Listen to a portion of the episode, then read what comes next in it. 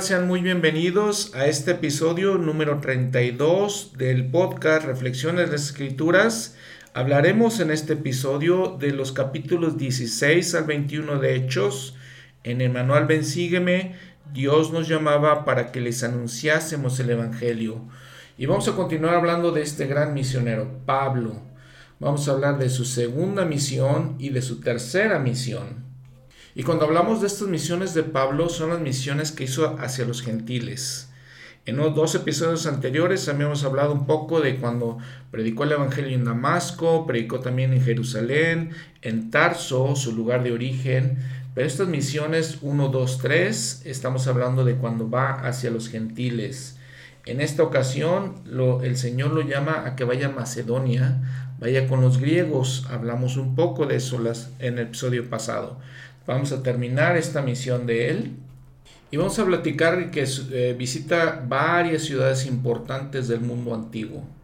En particular, por ejemplo, Atenas. Atenas era una de las maravillas de este mundo antiguo, era una de las tres ciudades más importantes del imperio romano. Sí, por ejemplo, Roma pues era la capital política de este imperio, pero Atenas era la capital de educación del imperio. En esta ciudad, por ejemplo, había bibliotecas de más de 600 mil libros. Eh, era importante, muy importante para ellos aprender filosofía, aprender de retórica. Eran gente muy educada, muy culta. Y visita varias ciudades importantes, además de Atenas. Visita Tesalónica, visita Corinto, visita Filipos, visita Éfeso, visita todos estos lugares a los cuales les escribe cartas, epístolas, que componen gran parte de nuestro Nuevo Testamento. Todos estos escritos que él hace como apóstol se los dirige a ellos. Ahora nos encontramos en el año 49.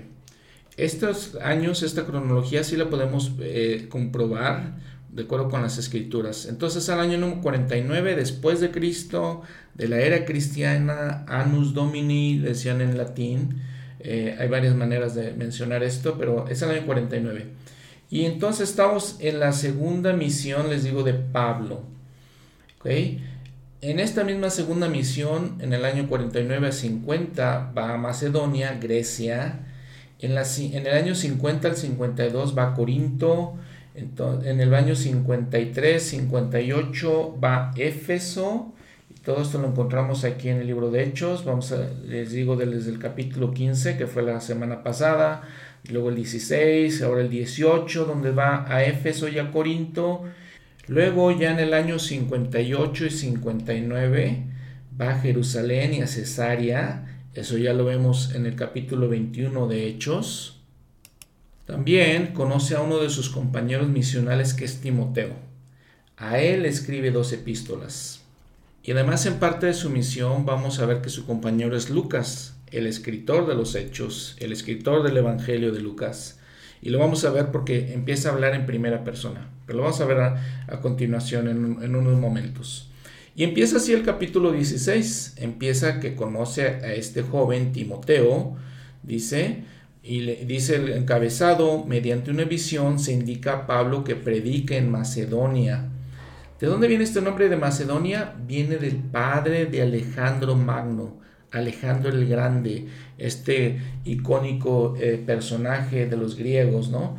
Su nombre era Filipo II de Macedonia y por eso se le pone este, este lugar Macedonia. Era básicamente al norte de lo que ahora conocemos como Grecia. Y entonces dice que en el versículo 1, después que llegó Pablo a Derbe y a Listra, He aquí había un cierto discípulo llamado Timoteo, hijo de una mujer judía creyente, pero de padre griego. Vamos a ver algo que hemos platicado de que cuando los eh, judíos son llevados a Babilonia y esparcidos eh, por varias tierras, entonces empiezan a casar con otros no gentiles, gente que no es judía, y probablemente eso fue lo que pasó con la madre de Timoteo se casó con un griego. Y vamos a ver eso es más o menos común, ¿no? Y dice que entonces, este, daban buen testimonio de él, de Timoteo, los hermanos que estaban en Listra y en Iconio, Quiso Pablo que éste fuese con él, y tomándole le circuncidó por causa de los judíos que había en aquellos lugares, porque todos sabían que su padre era griego. El episodio pasado habíamos visto que en el concilio de Jerusalén habían determinado los apóstoles que no se les iba a pedir que circuncidaran a todos los nuevos conversos. Sin embargo, aquí Pablo, digo, estuvo de acuerdo con eso. Sin embargo, aquí Pablo este, circuncida a este Timoteo. Por tal vez por la razón esta de que iban a predicar los judíos y era importante para él. Pero hemos platicado que pues esta era una práctica ya en gente adulta, era una práctica realmente peligrosa. Pero así lo hace Pablo, ¿no? Y dice que pasaban por las ciudades, les entregaban los decretos que habían sido terminados por los apóstoles y los ancianos que estaban en Jerusalén para que los observasen. ¿Cuáles decretos? Probablemente los decretos que se llevaron a cabo durante el concilio, durante el concilio de, este, de Jerusalén. Dice que, por ejemplo, si nos regresamos al capítulo 15, en los versículos 23 al 29, ahí nos da una idea de eso. Vemos la nota al pie de la página. Escribieron algunos decretos eh, los apóstoles para dirigir la iglesia. Uno de, estos, les digo, era de la circuncisión. Y entonces Pablo con Timoteo los, los llevan a varias ciudades. Es muy parecido, obviamente en nuestra era moderna es diferente cómo se distribuyen, es muy parecido a las cartas que la iglesia, por ejemplo, manda a los obispos, presidentes de rama, presidentes de estaca, y que se leen, por ejemplo, en nuestras ramas, en nuestros barrios, en las reuniones sacramentales. Muy parecido a eso, la iglesia toma, hace ciertas políticas y distribuye ciertas ideas y ciertas cosas que tenemos que seguir. Así lo hacen entonces Pablo y Timoteo, lo llevan a, todas estas ciudades y sí, y entonces de, esa manera dice, las iglesias eran confirmadas en la fe y aumentaban en número cada día. Ahora vamos a ver algo muy interesante. En los siguientes versículos dice que el Espíritu Santo les prohibió que fueran a ciertas partes. Les prohibió hablar la palabra en Asia, les prohibió que este, intentaron ir a Bitinia, pero el Espíritu no se los permitió hasta que descendió en un lugar que se llama Troas. Siempre como les recomiendo, lean, vean ahí el, mapa número 13 en sus escrituras, ahí para que vean más o menos cómo van los viajes. ¿sí? Este viaje número segundo, la segunda misión, está en, morado ahí en este, en este mapa y pueden ir siguiendo los lugares donde, donde van visitando. Y esa noche dice que Pablo tuvo una visión. Un varón macedonio estaba de pie rogándole y diciendo, pasa a Macedonia y ayúdanos. Qué interesante, ¿no? Recibió esta visión. Y dice el versículo 10 que después de la visión enseguida procuramos partir hacia Macedonia, dando por cierto que Dios nos llamaba para que les anunciásemos el Evangelio. Vean esto, vean por ejemplo el versículo 9. Lucas, que es el escritor, les digo, está hablando en tercera persona. De noche se le mostró a Pablo una visión. Está hablando de Pablo, tercera persona otra vez. Y ya en el versículo 10 habla en primera persona. Después que vio la visión, enseguida procuramos partir hacia Macedonia, dando por cierto que Dios nos llamaba para que les anunciásemos el Evangelio. Ya está hablando Lucas en primera persona. Lo que nos dicen los eruditos, que muy probablemente es que Lucas ya también se había unido con Pablo y Timoteo para ir a predicar. Era compañero ya de ellos. Entonces, de hablar de ellos, ahora pasa a hablar de nosotros. Y dice, procuramos partir hacia Macedonia, dando por cierto que Dios nos llamaba para que les anunciésemos el Evangelio, de acuerdo con la visión ¿no? de Pablo. Y dice que fueron entonces a Troas y luego fueron a un lugar que se llama Samotracia y a Neápolis y de ahí a Filipos, que es la ciudad principal de esa parte de Macedonia, tal vez refiriéndose a Filipo, el padre de Alejandro Grande otra vez, y una colonia, dice, estuvimos en aquella ciudad algunos días. Y un día de reposo salimos fuera de la puerta junto al río donde se solía orar, y sentándose hablamos a las mujeres que se habían reunido. Entonces una mujer llamada Lidia, que vendía púrpura de la ciudad de Tiatira y, que adoraba a Dios, estaba oyendo. Y el Señor le abrió el corazón para que estuviese atenta a lo que Pablo decía. Y cuando fue bautizada, junto con su familia, nos rogó diciendo, si habéis juzgado que yo sea fiel al Señor, al Señor, perdón, entrad en mi casa y quedaos, y nos persuadió. Y aconteció que yendo nosotros al lugar de la oración, nos salió al encuentro una muchacha que tenía espíritu de adivinación, la que le daba gran ganancia a sus amos adivinando. Esta, siguiendo a Pablo y a nosotros, daba voces diciendo, estos hombres son siervos, son siervos del Dios Altísimo, quienes os anuncian el camino de salvación.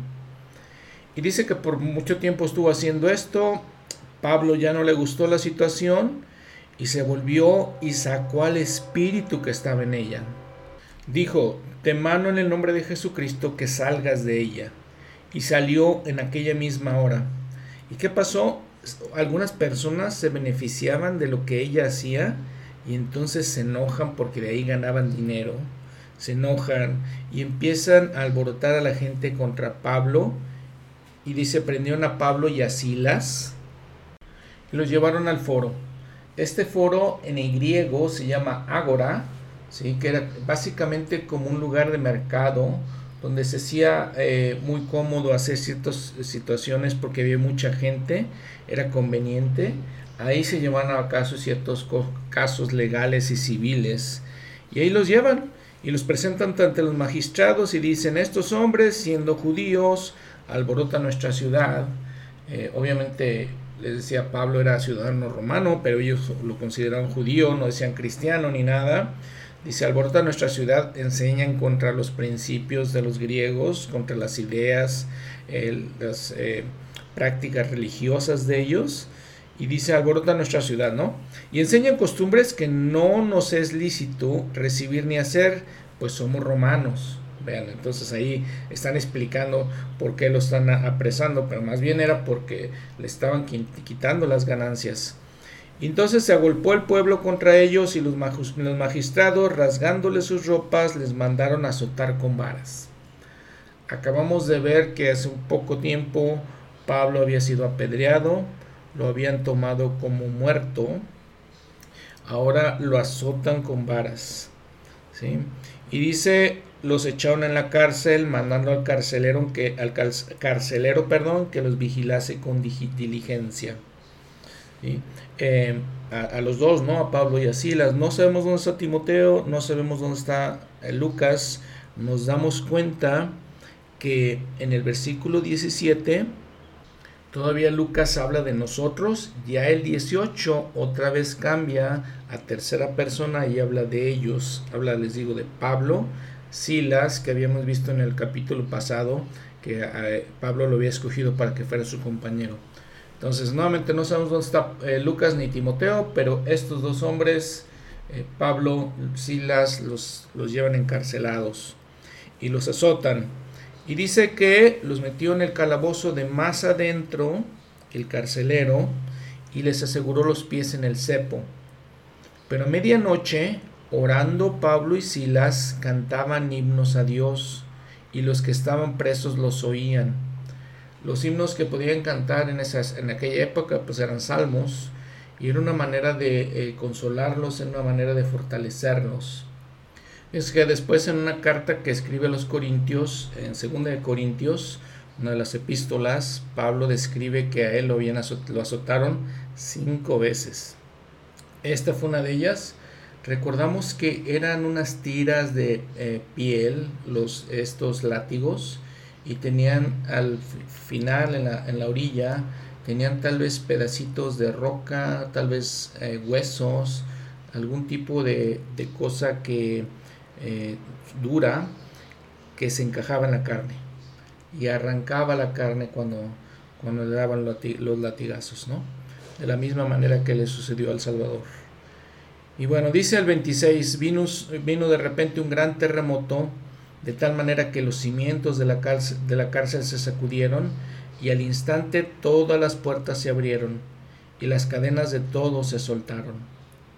Y al despertar el carcelero y ver abiertas las puertas de la cárcel, sacó su espada y se quería matar, se quería suicidar, suicidar porque era, de acuerdo con la ley romana, él iba a ser castigado porque ellos habían escapado.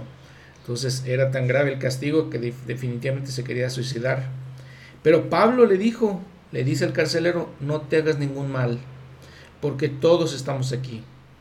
Él entonces, pidiendo luz, entró precipitadamente y temblando, se postró a los pies de Pablo y de Silas.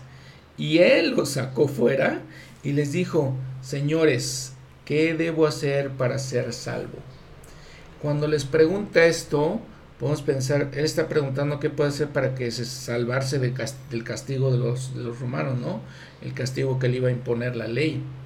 Pero también podemos pensar, de acuerdo con los versículos que siguen, qué debo de hacer para salvarme, eh, salvar mi alma más que otra cosa. Porque le dice Pablo, cree en el Señor Jesucristo y serás salvo tú y tu casa. Y le hablaron la palabra del Señor a él y a todos los que estaban en su casa. Él, tomándolos en aquella misma hora de la noche, les lavó las heridas de los azotes y se bautizó enseguida él y todos los suyos, ¿no? Qué experiencias misionales tan, tan especiales, ¿no? Tan inspiradoras. Y sucede que este carcelero, si es salvado, porque dice el versículo 34, los llevó a su casa, les puso la mesa y se regocijó de que con toda su casa había creído en Dios, ¿no? Se habían convertido. Se salvó de eso y también, fíjense, dice que los alguaciles le, dijeron, deja ir a esos hombres. O sea, ya tampoco lo castigaron por eso. Los mismos alguaciles le, dijeron a él que los dejara ir. Y entonces le dijo a Pablo, los magistrados han enviado a decir que os suelte, Así que ahora salid e id en paz. Pero Pablo se queja, le dice, a ver, ahora quieren así hacerlo todo muy encubierto. ¿No saben que nosotros somos ciudadanos romanos? Y así nos echan a la cárcel. Y entonces los alguaciles y los magistrados se tuvieron miedo al saber que eran romanos. Y ya les rogaron, váyanse por favor, dejen la ciudad. ¿sí? Y entonces, este, entraron en esa casa de Lida otra vez, de Lidia, perdón, y habiendo visto a los hermanos, los consolaron y luego se fueron. Y así continúan los viajes de Pablo y Silas. Dice que en el versículo, en el capítulo 17, predican en Tesalónica y en Berea. Tesalónica, ahí vivían los tesalonicenses, y vamos a ver las, las epístolas a ellos. Y luego ya van a Atenas, predican en el Areópago sobre el Dios no conocido. Y ya hemos dicho en varias ocasiones la importancia de, esta ciudad de Atenas. Era una de las ciudades más importantes en el mundo en general. Y era una, la ciudad este, cultural, el centro cultural del imperio romano. Entonces imagínense, les platicaba que allí, ¿qué hacían los, eh, griegos ahí? Les encantaba aprender retórica, les encantaba hablar de filosofía, de leyes, de ideas, de religión, Básicamente, imagínense, Pablo y Silas van ahí y empiezan a hablarles del Evangelio de Jesucristo. Bueno, pero primero llegan a Tesalónica, ¿sí? Y Pablo, dice, como acostumbraba, entró a reunirse con ellos en una sinagoga de los judíos y durante tres días de reposo discutió con ellos empleando las escrituras. Vean, viene la palabra empleando, en letra cursiva como haciendo énfasis en eso. Empleaba las escrituras. ¿Qué aprendemos de esto? Siempre que damos un discurso, siempre que damos una clase, tenemos que usar las escrituras, por lo importante que es. Declarando y exponiendo que era necesario que el Cristo padeciese y resucitase de entre los muertos. Y decía, Jesús, a quien yo os anuncio, es el Cristo. ¿Qué otra cosa importante tenemos que reflexionar y aprender de eso? Que siempre que discursemos, que siempre que demos una clase, tenemos que dirigir nuestra atención hacia Jesús, hacia Jesucristo. Nuestra atención y la, la atención de nuestro auditorio, ¿no? De las personas que están en nuestra clase, de los miembros que están en un servicio sacramental o cualquier otro tipo de discurso. Tenemos que dirigir todo y centrarnos en Cristo. Y otra cosa que hace también Pablo aquí, que es esencial en cualquier discurso, en cualquier clase que nosotros demos, él termina con su testimonio. Y estos eh, puntos, estas ideas, no vienen de mí, son ideas que ustedes pueden ver en sus manuales, por ejemplo, la enseñanza, el llamamiento más importante, un manual antiguo que utilizamos para los maestros, también pueden enseñar o pueden verlo, perdón, en enseñar a la manera del Señor, que es un manual más nuevo.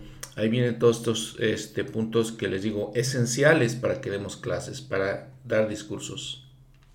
Y como ha sucedido en otras situaciones, viendo la capacidad que tenía Pablo de predicar, viendo los resultados que estaba teniendo, dice que se juntaron con ellos, este, algunos de ellos, una gran multitud de los griegos devotos y de las mujeres principales, no pocas. Viendo este efecto, dice que trataron de alborotar a la gente, trataron de ir contra ellos, y, decían, estos alborotan el mundo también, eh, eh, que alborotan el mundo, perdón, también han venido acá. Hay quienes Jasón ha recibido y todos estos actúan contra los decretos de César, diciendo que hay otro rey, Jesús. Obviamente, ¿qué es lo que estaban diciendo estos hombres? Sí, que, este, los cristianos, eh, la iglesia, no creía solamente en el rey o el emperador César, creía en el Rey Jesús, ¿no? Pero les digo, pues eran artimañas que ellos buscaban para apresarlos, ¿no?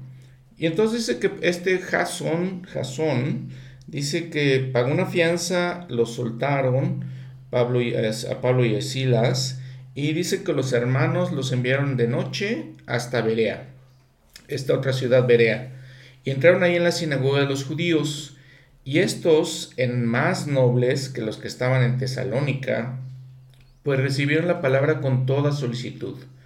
Cuando dice más nobles, era más de buen corazón, ¿no? Porque recibieron la palabra con toda solicitud, escudriñando cada día las escrituras para ver si estas cosas eran así. Muy interesante, ¿no? Vemos que ellos tratan de aprender por sí mismos, tratan de escuchar el Evangelio y comprobar las cosas por medio de las escrituras, con un buen corazón. Aquí lo dice específicamente. Así que creyeron muchos de ellos, y mujeres griegas de distinción, y no pocos hombres. Pero aún así continuó la persecución porque dice que los, eh, los judíos de Tesalónica, cuando se dieron cuenta de estas cosas, ¿sí? fueron allí también y alborotaron también allá el pueblo. Y dice, de inmediato los hermanos enviaron a Pablo que fuese hacia el mar, y Silas y Timoteo se quedaron allí. Y entonces Pablo hace el viaje a Atenas. Atenas se encontraba a unos 400 kilómetros de esta otra ciudad de Berea. Ahí llega Pablo, dice, y su espíritu se enardecía viendo la ciudad entregada a la idolatría. Y pues sí, obviamente Atenas siendo, como habíamos platicado, el centro de la filosofía y la religión de los griegos primero y luego los, los romanos, Ahí había estado Platón, había estado Sócrates, Aristóteles, Homero, ahí se creó la democracia. Entonces todas estas ideas existían ahí, pero recordemos que los griegos y luego los romanos tenían dioses para todas las cosas, ¿no? Entonces obviamente era una ciudad llena de ídolos y llena de ideas equivocadas, incorrectas, obviamente una ciudad llena de lujos probablemente, una ciudad en la que la sociedad era pues de alguna manera orgullosa, de alguna manera este, vana, ¿sí? Entonces, eh, por eso Pablo pues se, se, agita con estas cosas, ¿no? Se le hace increíble.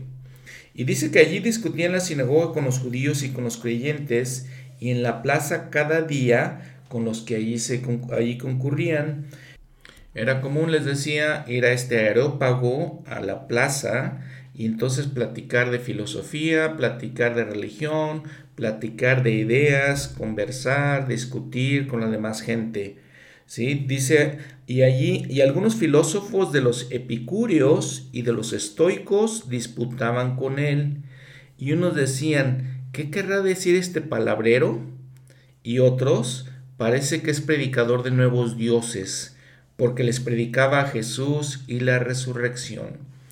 Pero les comentaba, vean el valor de Pablo, ¿no? Vean su mente determinada, su espíritu misionero de estar en este lugar. ¿sí? Dice, le trajeron al Areópago, en el versículo 19. ¿Podríamos saber qué es esta nueva doctrina que proclamas? Ya tenían todas las ideas que les comento, ¿no? Todas las ideas de Sócrates, de Aristóteles, de Platón, la filosofía en, este, del mundo moderno, porque nos llega hasta nuestro mundo este, ahora, y del mundo moderno en aquellos tiempos, la filosofía en todo su, su esplendor, ¿no? El imperio macedonio, el imperio de Alejandro el Grande, y ahora les digo bajo control de Roma, pero era un imperio poderoso, muy poderoso, uno de los más poderosos que hemos conocido en la historia de, nuestra, de nuestro mundo. Y esta doctrina de Jesucristo, el Evangelio era completamente nuevo para ellos. ¿Sí? Eran estos epicúreos, en su filosofía se basaba en que en el placer. Tenían que evitar cualquier angustia, cualquier dolor, ¿sí? Esa era su idea. Los estoicos lo que hacían es que el gobernador supremo es el universo y el hombre está en constante batalla con la naturaleza. Ignoraban las cosas del cuerpo, ¿no? Entonces, esas eran sus ideas. Y ahí tenía que presentarse este Pablo, les digo, a, hablar con ellos. Y obviamente se burlaban un poco de él cuando decían que es este palabrero, ¿no? Era, es, era una manera de decirle, consigues información de por aquí y por allá, ¿qué, ¿qué se trata todo esto? Y le decían, por ejemplo, en el versículo 20, porque traes a nuestros oídos cosas extrañas. Queremos pues saber qué quiere decir esto porque todos los atenienses y los extranjeros residentes allí y de ninguna otra cosa se ocupaban sino en decir o en oír algo nuevo. Entonces lo trajeron ante este concilio. Este concilio básicamente lo que querían era escuchar, escuchar esta nueva doctrina, estas, estas nuevas ideas. Este Areópago es lo que le conocían ellos como este, la colina de Marte. Marte, ¿quién era? Era el dios de la guerra. Entonces, así se conocía. O también se le decía la colina de Ares, que era otro de sus dioses. De ahí viene su nombre Areópago, Areios Pagos, es colina de Ares. Eh, y entonces le, lo llevaron ahí y empieza a hablar el versículo 22.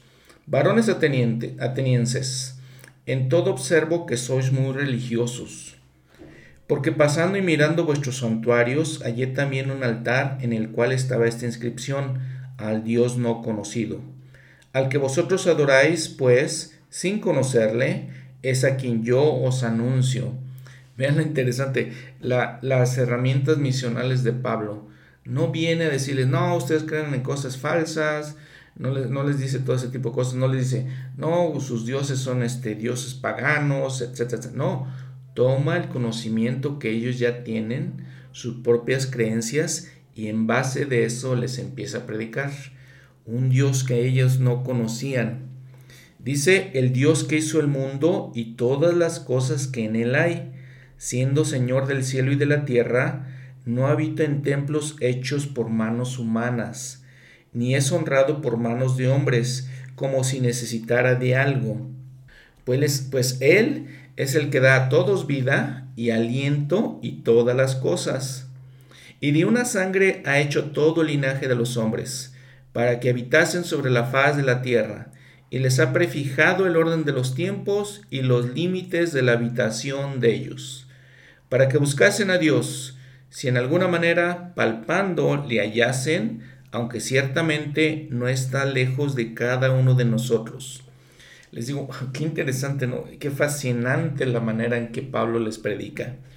Toma esa creencia que ellos tenían y la expande y les empieza a predicar el Evangelio. Dice, porque en Él vivimos y nos, nos movemos y somos. Y como algunos de, de vuestros propios poetas también dijeron, porque linaje suyo somos. Otra cosa súper interesante Pablo era un, hombre preparado, culto, les está hablando, había estudiado este, eh, las tradiciones, la cultura griega, el conocimiento y la filosofía, porque aquí les habla de sus propios poetas. Y les dice, por ejemplo, esto, eh, tal vez se estaba refiriendo a un poeta que se llamaba Aratus, que era este, unos 300 años antes de Cristo, también tal vez ha, de haber estudiado algo que se llama el fenómena, que precisamente escribió Esteratus. En él dice que nosotros, o todos los seres humanos en general, somos descendencia de Zeus. Y les digo, toma esas eh, creencias equivocadas, no importa, las toma para hacerles entender lo que es correcto. Diciéndoles, repitiendo esto, porque linaje suyo somos, somos linaje de Dios. Siendo pues linaje de Dios, no debemos pensar que la divinidad sea semejante a oro, o a plata, o a piedra, escultura de arte y de imaginación de hombres. Les digo, impresionante, ¿no? Les dice, si estamos pensando que somos realmente linaje de Dios, y así lo dice uno de los poetas griegos, ¿por qué pensamos que los dioses son ídolos? ¿Por qué pensamos que son de materiales? No son eso, ¿no? ¿Por qué pensamos de Dios, no? Dice, pero Dios, habiendo pasado por alto los tiempos de esta ignorancia, ahora manda a todos los hombres en todo lugar que se arrepientan. Por cuanto ha establecido un día en el, en el cual ha de juzgar al mundo con justicia, por aquel varón a quien ha designado, dando fe a todos al haberle levantado de entre los muertos. Ahora entonces cambia, somos linaje de Dios, de nuestro Padre Celestial. Y ahora dice, y Él designó a alguien para que pudiéramos ser levantados de entre los muertos, a Jesucristo. Vean, ¿no? Qué interesantísimo. Ahora, algunos no creyeron, obviamente, Dice que cuando oyeron hablar de la resurrección de los muertos, unos se burlaban y otros decían, ya te oiremos a hablar de, acerca de esto otra vez. Y así Pablo salió de en medio de ellos. Pero algunos creyeron y se unieron a él, entre los que también estaban Dionisio, el del Areópago, y una mujer llamada Damaris, y otros con ellos. Y aquí podemos pensar, bueno, la mayoría no creyó. ¿ese realmente es el objeto de la obra misional? Pues no, vemos que la verdad es que la mayoría no cree. Entonces, todos estos atenienses no creyeron, sin embargo, sí creyó este Dionisio, del cual el historiador Eusebio, el historiador de la iglesia, un historiador antiguo de la iglesia en aquellos tiempos, nos dice que este Dionisio se convirtió en el primer obispo de Atenas. Vean, ¿no? La verdad es que muy pocos de todos los que escuchan el Evangelio en la tierra, con todos los misioneros, muy pocos aceptan el Evangelio, pero el Señor sabe quién. Y así se llamó a este hombre Dionisio. Y claro que entendemos que hay muchos pues que no creen, muchos que tienen sus propias ideas. Por ejemplo, cuando estaban hablando Pablo de la resurrección, para los griegos el cuerpo realmente era algo como este malo, ¿sí?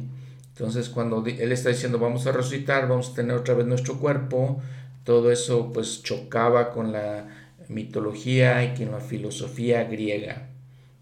Para ellos el espíritu era eterno, no el cuerpo, y así lo vemos actualmente. Cada quien tiene sus ideas, cada persona tiene sus maneras de creer y de pensar y reconocer la verdad.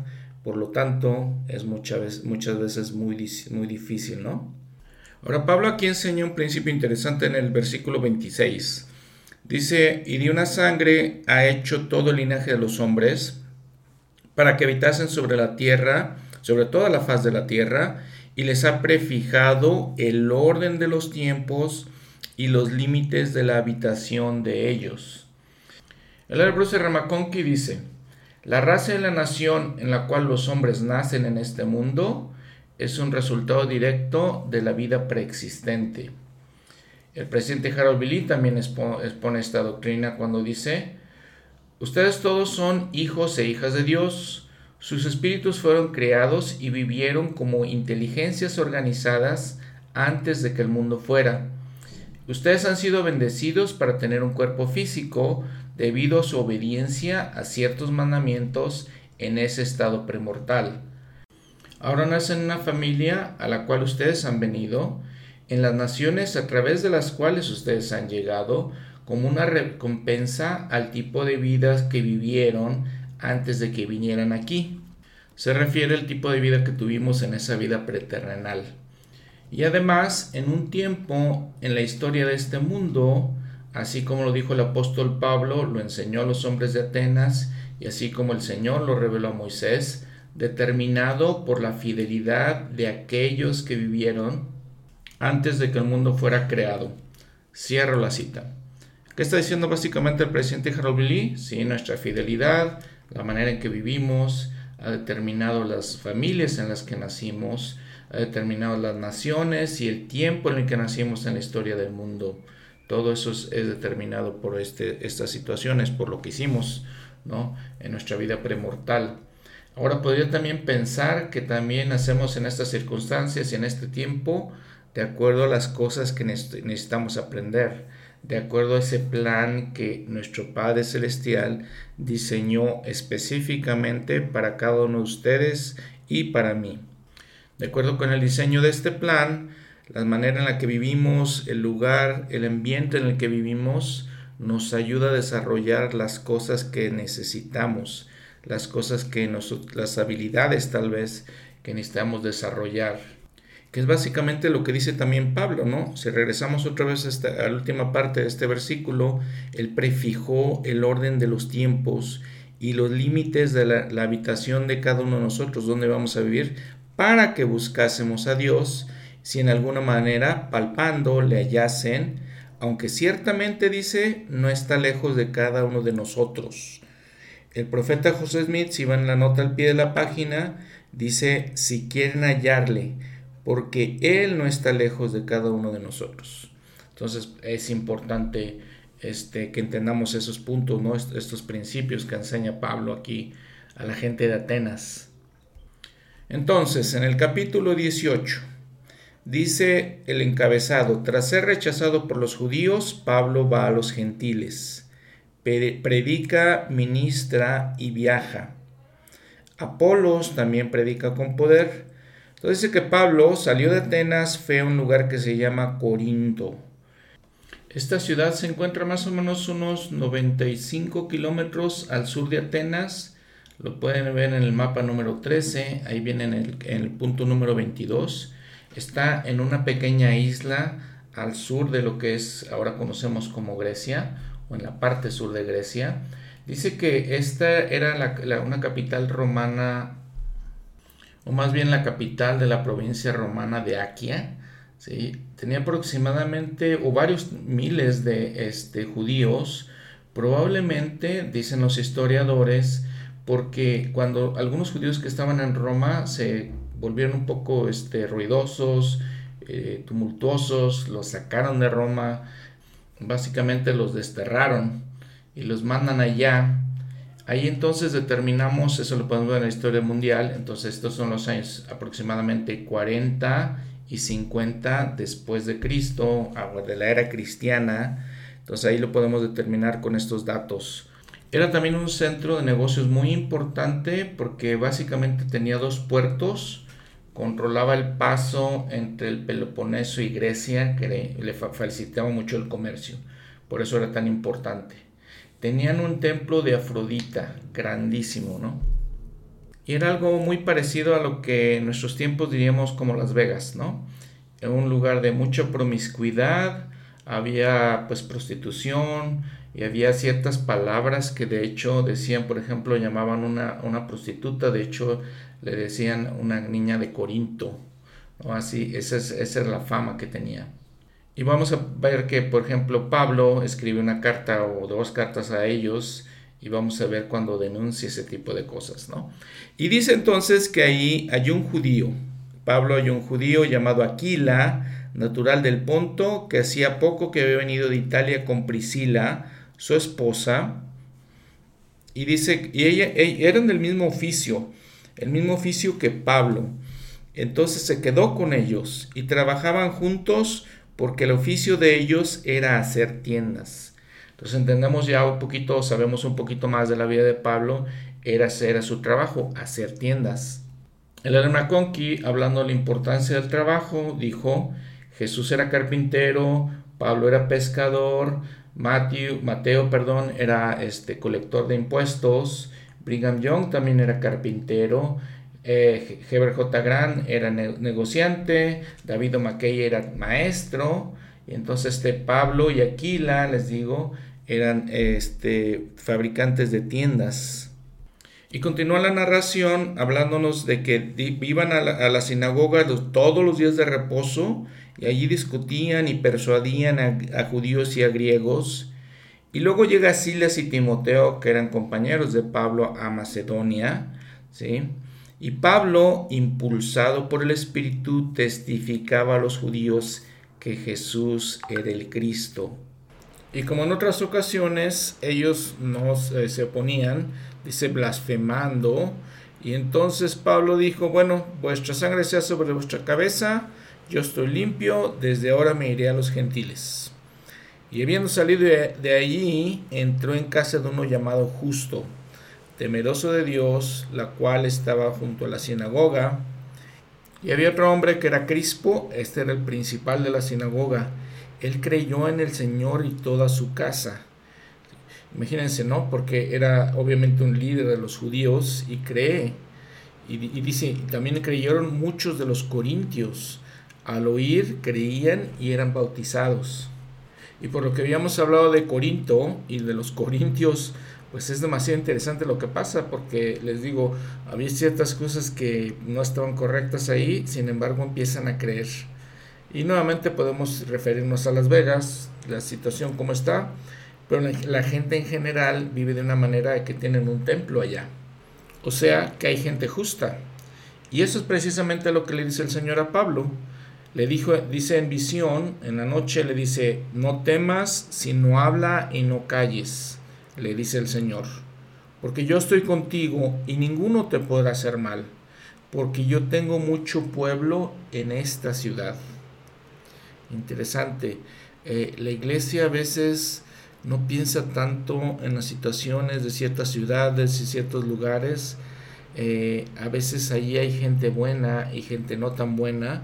Y el Señor manda a los miembros de la iglesia, los misioneros precisamente, a predicar esos lugares. Y es ahí donde la obra crece, donde hay otras, otras cosas, situaciones, ¿no? Hay gente buena que permite el crecimiento de la obra. Bueno, y luego vemos un hombre que se llama Galeón, es procónsul de Acaya.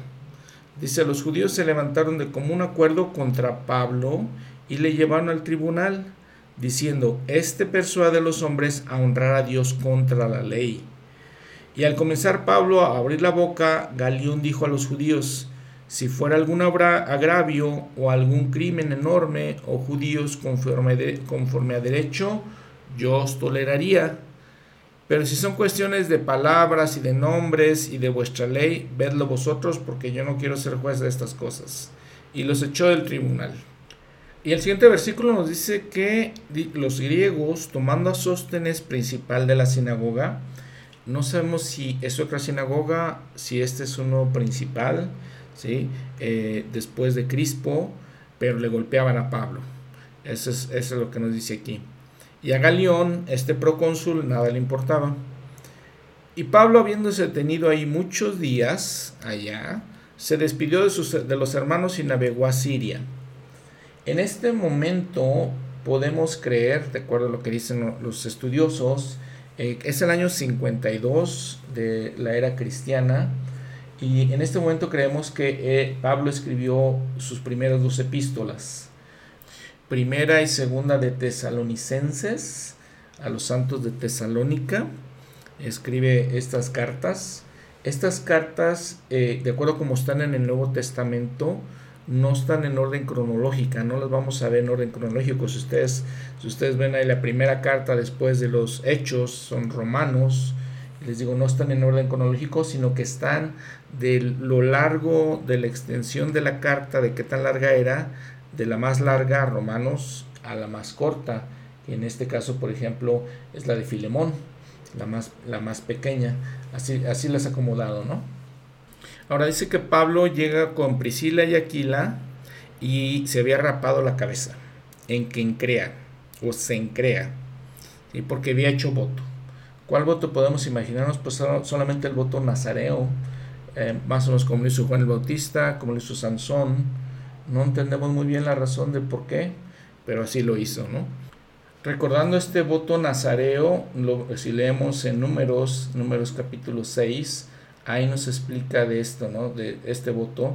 Eh, en hebreo se llama Nazar, que significa dedicado, consagrado, y lo hacían eh, cortándose el pelo de la cabeza.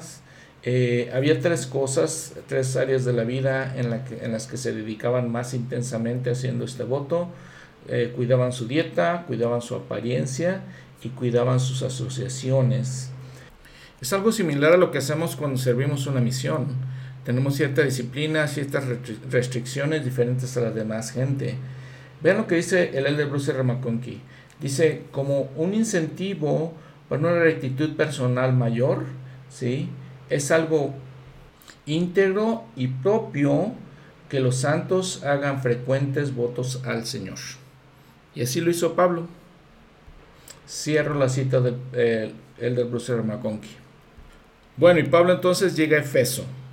Y dice, entrando en la sinagoga discutía con los judíos, quienes le rogaban que se quedase con ellos por más tiempo, pero no accedió.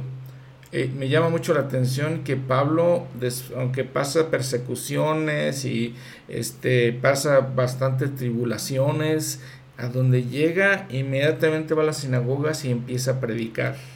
Aunque ya no, había dicho que no iba a predicar a los judíos, que quería ir a los gentiles, pues él por el respeto que tiene a su pueblo y a los, los escogidos del Señor, va directamente directamente a ellos primero.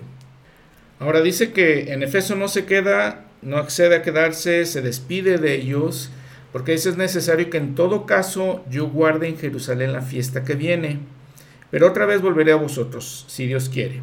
Y zarpó de Efeso.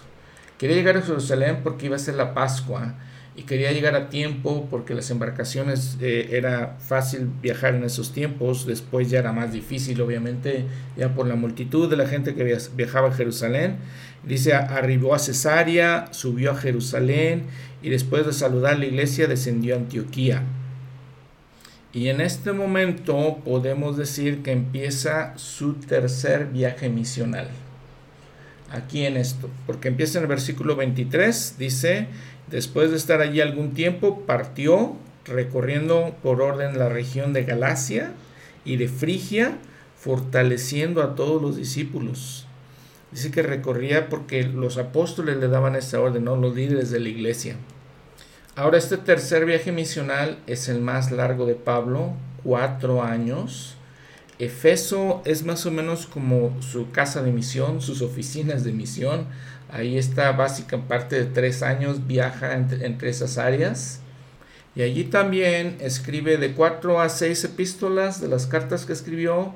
escribe, por ejemplo, a Filemón, escribe, escribe a los Corintios, escribe probablemente Romanos, probablemente Gálatas, también los escribe ahí. Ahora en Efeso también la tradición dice que ahí se estableció a vivir Juan el apóstol, Juan el amado, que vivía con eh, María, la madre del Salvador. Esa es la tradición que ahí vivían.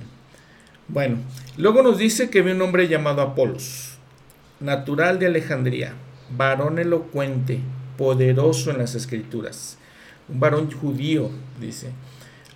Alejandría, ¿dónde estaba? Alejandría estaba en Egipto. Eh, se le había puesto ese nombre a esta ciudad porque por Alejandro el Grande básicamente, Ahí vivían a una buena cantidad de judíos, estaban ahí y probablemente Apolos era uno de estos. Eh, era una ciudad, como este hombre dice, elocuente, poderoso en las escrituras, era un centro cultural muy importante del antiguo mundo. Se sabe que existía la biblioteca de Alejandría, que es una biblioteca legendaria en aquellos tiempos, que era una, una biblioteca muy grande, ¿no? Ahora este Apolos nos dice que había sido instruido en el camino del Señor, siendo ferviente de espíritu, hablaba y enseñaba diligentemente las cosas que son del Señor, aunque solamente conocía el bautismo de Juan. Y así hablaba, y dice que los, dice la, narración que Priscila y Aquila lo toman, hablan más con él, le exponen más exactamente el camino de Dios, ¿sí? y le animaron, le, escribieron a los discípulos que lo recibiesen, lo mandan a, este, a Acaya y al llegar allá, dice, fue de gran provecho a los que por la gracia habían creído, porque con gran vehemencia refutaba públicamente a los judíos, demostrando por las escrituras que Jesús era el Cristo. Otra cosa interesante, ¿no? Fascinante. Este hombre es instruido, este, bastante elocuente, poderoso. No conocía todavía todos los principios del Evangelio, pero Priscila y Aquila le, enseñan esto y se vuelve un instrumento en las manos del Señor para predicar el Evangelio. Ahora ya estando en el capítulo 19, nos dice la, eh, el encabezado. Dice, Pablo confiere el don del Espíritu Santo por la imposición de manos. Predica y efectúa muchos milagros. Los hijos de Seba no logran expulsar demonios. Los adoradores de Diana provocan a un, tumulto contra Pablo. Y obviamente vemos que ya Pablo ya es un este, hombre poderoso, poderoso con las escrituras, poderoso con el Evangelio. Aquí nos dice que realiza varios milagros. Vamos a ver que la gente a veces nada más tocaba su, su ropa de, de Pablo y era sanada y echaba fuera demonios. Dice el versículo 11, hacía Dios milagros extraordinarios por mano de Pablo de tal manera que aún les llevaban a los enfermos los delantales y los pañuelos que había tocado el cuerpo de Pablo, y las enfermedades se iban de ellos, y los malos espíritus también salían. Y entonces dice que había siete hijos de un tal Ezeba. Era judío, principal de los sacerdotes, y trataban de echar fuera demonios. ¿sí? Invocar el nombre de Jesús sobre los que tenían malos espíritus un versículo anterior, el 13, nos dice que andaban expulsando demonios, eh, por ejemplo, estos siete hijos de Seba. Eh, los judíos en general dicen nada más así, intentaban invocar el nombre del Señor Jesús sobre los que tenían malos espíritus, diciendo, os ordeno por Jesús el que Pablo predica. El profeta José Smith, hablando específicamente de esta historia, dice, es evidente que los malos espíritus poseen un poder del que nadie, sino aquellos que tienen el sacerdocio, puede controlar. Tal es el caso de los hijos de Seba. Cierro la cita. Y también entonces en una de esas cosas muy interesantes, no pueden sacar los espíritus. De hecho, en versículo 15 dice, el espíritu malo dijo, a Jesús conozco y sé quién es Pablo, pero vosotros quiénes sois. Entonces, no nada más porque ellos habían aprendido de Pablo, y las enseñanzas del Salvador, eso no les daba el poder del sacerdocio. Y es otra cosa que tendríamos que pensar, reflexionar, analizar, ¿no? No cualquiera puede predicar el Evangelio si no es ordenado ni llamado por aquellos que tienen este poder, esta autoridad del sacerdocio. Y aquí los versículos, la narración continúa diciendo que este espíritu malo los dominaba a ellos, de hecho.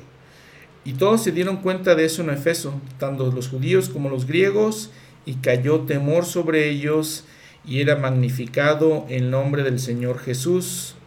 O sea que básicamente era muy notorio para ellos que a diferencia de Pablo, ellos no podían con este espíritu, porque ellos no tenían este, este sacerdocio. Y dice que muchos creyeron y venían confesando y dando cuenta de sus hechos.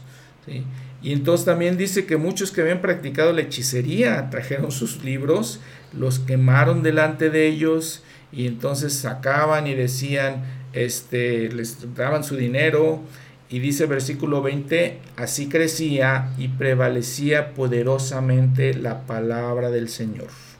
Y la narración continúa diciendo que Pablo se propuso en el espíritu ir a Jerusalén, después de recorrer Macedonia y Acaya, diciendo, después que haya estado allá, me será menester ver también Roma que ir directamente hasta Roma, ¿no?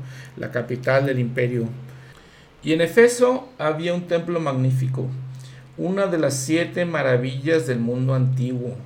Era dedicada, dedicado este templo a la diosa griega Artemis, o le llamaban los romanos Diana, ¿sí? Y era básicamente tan, tan grande que era cuatro veces el tamaño del Partenón de Atenas. Y si ustedes en alguna ocasión pueden visitar Grecia, no lo conozco, pero pueden ver fotos en, los libros de historia y todo eso, pueden ver, ver todos estos templos, este Partenón, estos lugares que, había, que estaba visitando Pablo.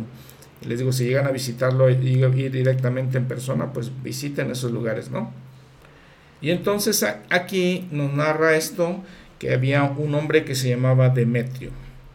hacía plata, eh, hacía de plata más bien templecillos eh, de Diana, ¿sí? y le dice, le daba buenas ganancias, ¿no? Y había un alboroto ahí, no pequeño, dice acerca del camino.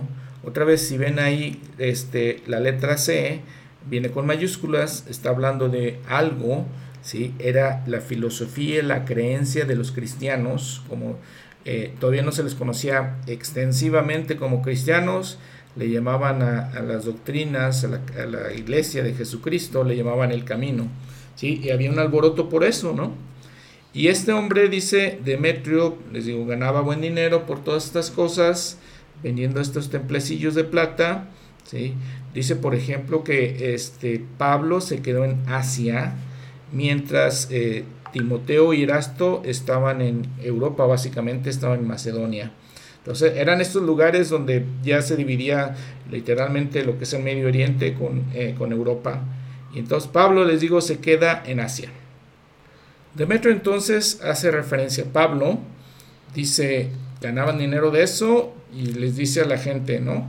Varones, sabéis que de este oficio obtenemos nuestra ganancia. Pero veis y oís que este Pablo, no solamente en Efeso, sino en casi toda Asia, ha apartado a mucha gente con persuasión, diciendo que no son dioses los que se hacen con las manos. Eh, vean, vean ahí la predicación, ¿no? vean la, la, idea, la doctrina, este concepto de lo que dice este hombre Demetrio que predicaba Pablo. No podían hacer estatuillas, ni podían hacer esas cosas con las manos, eso era idolatría, es básicamente lo que está diciendo. Y entonces, pues dice, tenemos el peligro de que se desacredite nuestro negocio, ¿sí? y entonces vamos a perder dinero, obviamente van a, van a perder su manera de, sostenerse. Y cuenta que esta Diana eh, era la grandeza de ella y todos los que la honraban, dice, era por toda Asia. Y para ellos lo que consideraban el mundo entero en, esos, en, aquellas épocas, ¿no? Y, gritaban y decían, grandes Diana de los Efesios híjole, y aquí no, hijo, no puedo este, dejar de pensar en las similitudes en nuestros tiempos, ¿no? Eh, pero bueno, así decían, grandes dianas los efesios, y la ciudad se llenó de confusión, y entonces este, se lanzaron unos al teatro, y, y la verdad, se arma un alboroto, ¿no? Dice, Pablo quería salir, los discípulos no le dejaron, algunas de las autoridades de Asia le decían, le enviaron un mensaje diciéndole que no se presentara en el teatro y, unos gritaban una cosa y otros otra porque la concurrencia estaba confusa y la mayoría no sabía por qué se habían reunido. Y lo que pasa es que pues tratan de controlar todo este desorden. Eh, lo, que, lo que podría suceder en ese caso de que, por ejemplo, Roma se diera cuenta del desorden que había, le quitaban a las ciudades eh, la autonomía que tenían. Entonces los oficiales aquí tratan de mantener la paz y el orden. Y como les digo entonces, en, este, en esta época, en estos momentos, eh, Pablo escribe algunas de las epístolas. Primera de Corintios se puede insertar en estos, de acuerdo con esta cronología, aquí en este momento la está escribiendo. Ya es el año 57 de la era cristiana. En los primeros versículos de este capítulo 19 nos dice que Pablo estuvo ahí por tres meses en estas áreas y dice también que impuso las manos sobre la gente dándoles el Espíritu Santo y es otra evidencia de cuando vemos eh, las señales de la iglesia verdadera de cómo los apóstoles iban y realizaban ordenanzas. Vimos, por ejemplo, bautismos, Estamos viendo ahorita, por ejemplo, la imposición de manos para, que, para eh, conferir el Espíritu Santo. Entonces les digo, todas esas ordenanzas que, que vemos importante. Vimos también cuando se apartaba para, para ciertos llamamientos. Y pues sí, ¿no? En general, cómo se organizaba la iglesia. Y como les insisto siempre, exactamente como en nuestros tiempos. En el capítulo 20 los viajes de Pablo continúan. La más eh, y la mejor manera de ver estos viajes, porque nos podemos confundir ¿no? con tantas ciudades, con tantos lugares que visitaba que no conocemos, pero es más fácil ir otra vez al mapa número 13 y ahí vemos dónde está viajando Pablo. ¿sí? Porque dice que cesó el alboroto, llamó a, eh, Pablo a los discípulos, habiéndoles, eh, habiéndolos exhortado y abrazado, se despidió y salió para ir a Macedonia una vez más. Y después de recorrer aquellas partes y exhortarlos con abundancia de palabras, llegó a Grecia. Digo, la, eh, Grecia como país, obviamente en aquellos tiempos no existía. Le decía Macedonia es un poco el norte lo que conocemos ahora como Grecia, y Grecia es el sur, básicamente. Y en el versículo 3 nos dice otra vez que se quedó ahí también tres meses. Ahora en el versículo 4 de este capítulo 20 nos narra de siete hombres que fueron compañeros de Pablo durante su misión, durante esta misión a Asia específicamente. Y luego dice que pasó una de las fiestas importantes de los judíos, los panes sin levadura, perdón, ¿sí? y dice que nos reunimos con ellos en Troas.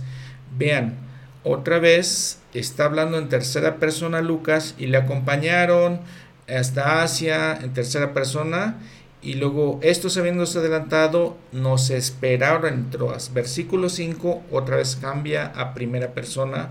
Probablemente Lucas ya era parte de ellos, estaba con ellos, por eso decía en el versículo 6, y nosotros, pasados los días de los panes sin levadura. Ahora, versículo 7. Vean, dice, y el primer día de la semana, reunidos los discípulos para partir el pan, Pablo les enseñaba.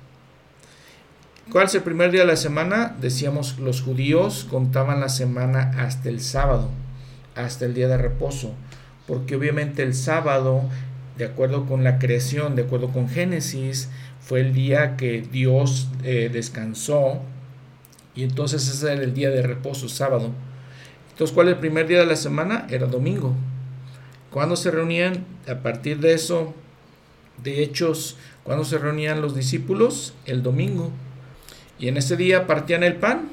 Era la ordenanza de la Santa Cena. Y dice que Pablo les enseñaba, habiendo eh, de partir al día siguiente, pero alargó el discurso hasta la medianoche. Entonces, bueno, tenemos que pensar en eso. A veces si se nos parece muy larga la reunión sacramental, aquí sí se alarga hasta la medianoche. El del Bruce Ramaconqui Dice, los sermones pueden a veces ser largos, ¿no? Cierro la cita. Y así pasa con Pablo. Y curioso dice que ve un hombre, un joven, perdón, llamado Éutico, que estaba sentado en la ventana, tendido de un sueño profundo. Como Pablo hablaba largamente, vencido por el sueño, se cayó del tercer piso abajo y fue alzado muerto. Se cayó escuchando a Pablo. Pero Pablo, ¿qué hace? Desciende Pablo, se tiende sobre él y abrazándole, y abrazándole dijo, no os alarméis, pues su alma está en él. Y después de haber subido y partido el pan y comido, habló largamente hasta el alba y así partió. Y llevaron al joven vivo y fueron grandemente consolados. Entonces aquí, como sucede también con Pedro, Pablo levanta a alguien de los muertos, le devuelve la vida a alguien, y entonces otra vez pensamos cómo los discípulos, los apóstoles, eh, cumplen la bendición, la promesa del Señor de que irían en su nombre y realizarían milagros tal como Él lo hizo. Los hermanos de la Universidad de Brigham Young, este, los especialistas conocedores de las escrituras, nos dicen que en este momento también consideran que pudo haber escrito la epístola segunda de Corintios, el apóstol Pablo, ¿no? En los versículos 17 al 35 de este libro, este capítulo de Hechos, este capítulo 20, nos habla de un discurso que dio Pablo. El último probablemente que está registrado y nos dice que llama, por ejemplo, a los ancianos, a los líderes de la iglesia y empieza a hablar. Este obviamente lo, escribió eh, Lucas. ¿Y de qué temas habla Pablo? Primero nos dice, por ejemplo, del servicio. Él dice en el versículo 19, sirviendo al Señor con toda humildad y con muchas lágrimas y tribulaciones que me han venido por las acechanzas de los judíos. Entonces obviamente habla de servir en, los llamamientos que tenemos y dice que testificaba a los gentiles acerca del arrepentimiento, testificaba también de la fe en nuestro Señor Jesucristo. Entonces son otros dos temas. Primero servicio, luego arrepentimiento y fe. Luego dice seguir al Espíritu. Nos dice, por ejemplo, el versículo 23, ¿sí? Salvo que el Espíritu Santo por todas las ciudades me da testimonio diciendo que me, que me esperan prisiones y tribulaciones. Recibía, recibía, un consuelo en su llamamiento misional, sabiendo que iba a, pues, a pasar por mucha adversidad, ¿no? Todas esas tribulaciones.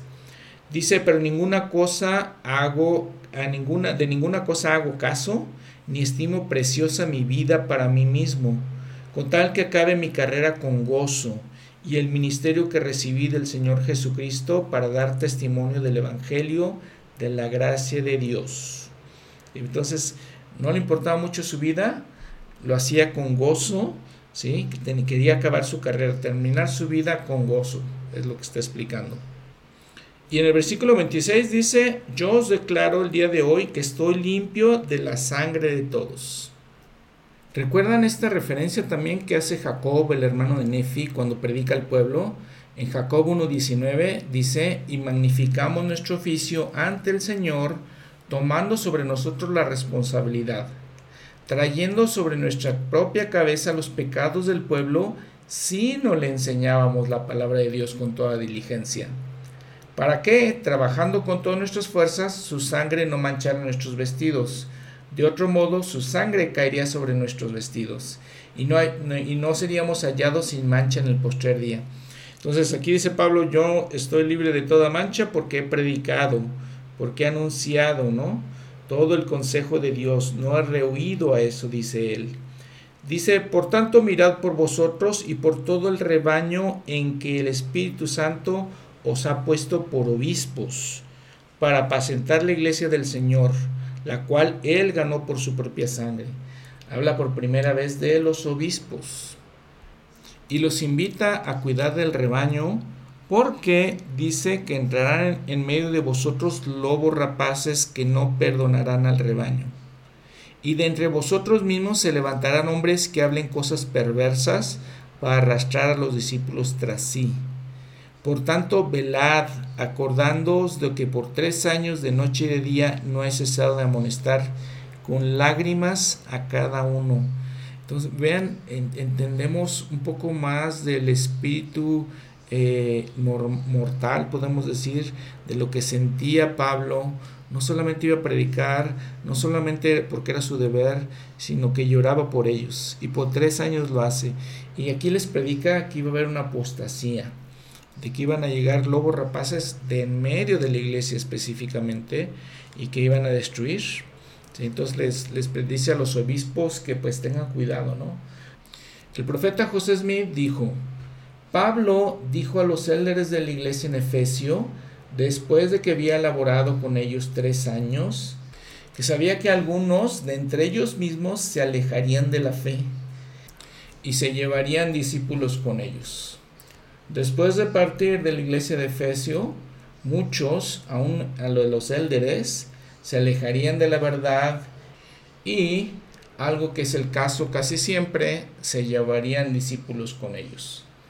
Aunque parece extraño a primera vista, aún así no hay menos, nada menos que la verdad, es que aquellos que profesan con determinación vivir correctamente, después de que se alejan de la fe de Cristo, se vuelven apóstatas y a menos que se arrepientan rápidamente, tarde o temprano, caen, caen perdón, en las trampas del inicuo y son dejados destitutos del Espíritu de Dios para manifestar su iniquidad en los, a los ojos de las multitudes. Cierro la cita del profeta. Y son de los primeros mensajes de Pablo contra la apostasía que sabíamos que iba a suceder, ¿no? Y todavía en nuestros tiempos he conocido personas que es miembros de la iglesia que empiezan a decir cosas e ideas contrarias a la iglesia y arrastran a algunos de los miembros con ellos. Y lo vemos desafortunadamente alrededor de nosotros.